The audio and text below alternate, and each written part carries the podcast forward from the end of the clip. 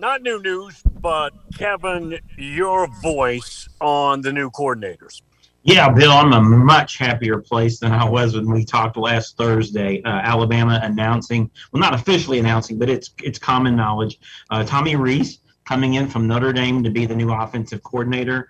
Uh, 30 years old, a bright young mind.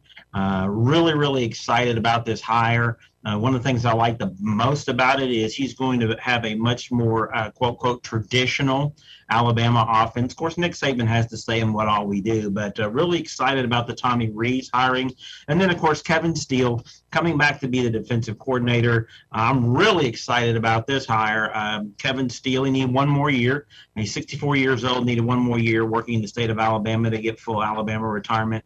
Um, and what I really like about these hires is, is, is there are five points from last year um, that are the main issues for Coach Saban. And, and fans are going to hear me talk about this ad nauseum uh, on your show moving forward as we get ready for the season. And these were my contacts in the in the complex told me these were the five biggest issues that bit Nick Saban in the butt last year. Number one is he had difficulty motivating players due to the NIL environment. Do I think these new coaching hires will help with that? You sure do. Practices had become very soft, less accountability. I mean, that was evidenced by the ridiculous number of penalties that Alabama had, uh, over 100 uh, missed tackles last year. Do I think that these two new coordinators, particularly Kevin Steele, will help make practices more players more accountable in practice?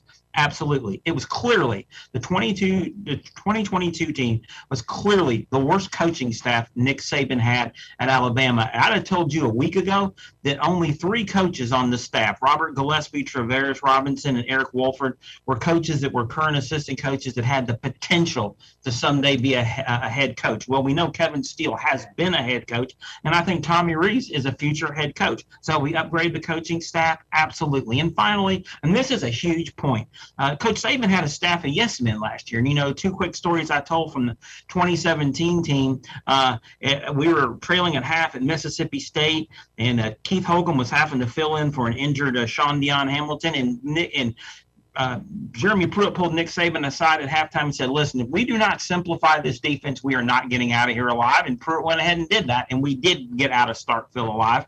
And then in the second half of the national championship game against Georgia, if you'll remember, and no everybody knows, no one loves Jalen Hurts more than me, but that was not his night. If you remember, at halftime, Nick Saban inserted Tua Tagovailoa. Well, I think it was what his second series. Tua threw an interception, and Saban wanted to go back to the experienced Jalen Hurts, and then offensive coordinator Brian Daboll told Nick Saban, "You pull Tua, I'm dropping my headset and walking off the sidelines." That's what we need. We need coaches that aren't yes men, and Kevin Steele is the furthest thing from a yes man. So, Bill, those five points that I'm really looking at going into this year, those two coordinator hires help check a lot of those boxes for me, Bill.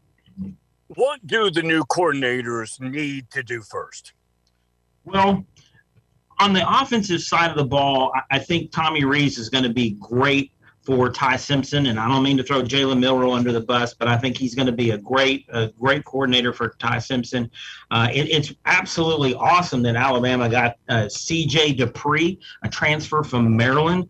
Uh, he's the shiny new toy for me on, on, the offensive side of the ball, along with Malik Benson.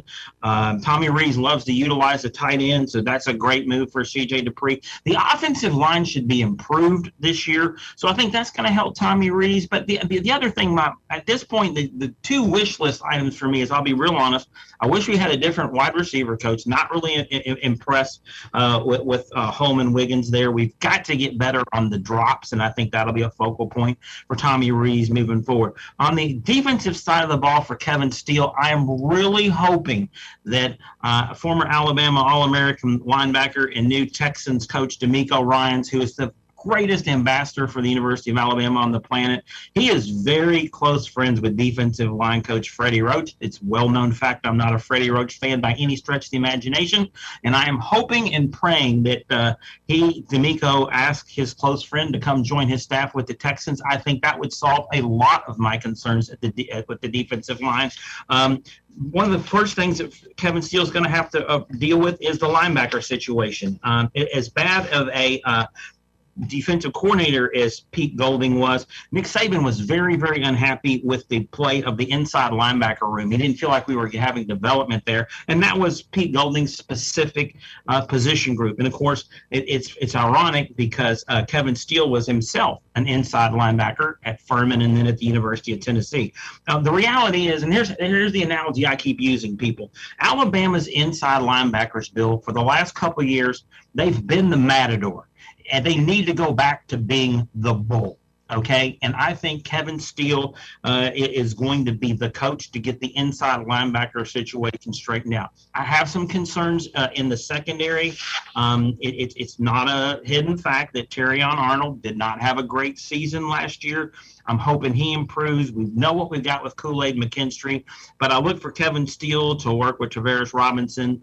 Uh, I have high hopes for Earl Little Jr. So, you know, you always have questions going into spring, but I'm a whole lot more excited about spring because of these two coordinator hires because I think they're people that are going to get it fixed. And I think it really, really helps. And I know this will sound crazy. I think it's great that on the defensive side of the ball that we have a veteran coach, 64 year old Kevin Steele. On the offensive side of the ball, I think it's great that Tommy Rees is 30 years old and be able to connect with players. So I'm really, really excited about these two hires.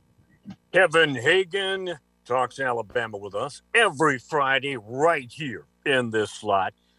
Anything new in recruiting? No, but you know, Tommy Rees uh, is, is known as a really great recruiter. We've had a number of former players talk about how Kevin Steele impacted their decision to come to Alabama. A number of the incoming members in our class have said that you know they were very impressed with Kevin Steele, who made them think about going to Auburn. So, from a recruiting standpoint, and coordinators only do so much of the recruiting. Uh, I think in the recruiting side, Tommy Rees and Kevin Steele are both excellent additions uh, when it comes to recruiting for Alabama. So I'll be excited to see their contributions moving forward here. No problems with the basketball team right now. Oh my gosh, the basketball team's just unbelievable. Uh, huge win over the Florida Gators last night. Two tough games coming up. I know Auburn's on a two-game uh, losing streak, but you know Alabama is only uh, one in six in their last seven trips to the petting zoo. Um, and I look for Auburn to be a wounded animal on Saturday afternoon. Auburn desperately needs a win. So uh, let's hope that Nate Oats can get out of there with a victory. Because, you know, for Alabama right now, it's about winning the SEC. Alabama's 11 and 0 for the first time, what, since 1955 in the, in, in the SEC.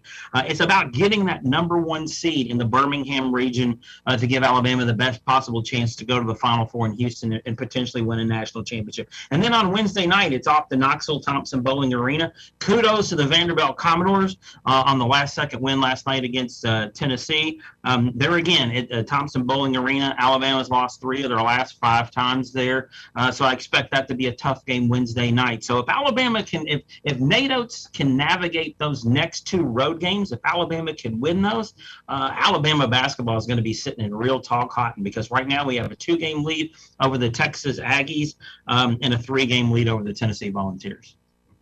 Kevin, as always, outstanding work. Thank you, my friend. Next next week we'll talk a little baseball because uh, next Friday Alabama opens the baseball season against the Richmond Spiders. I'm so excited for college baseball.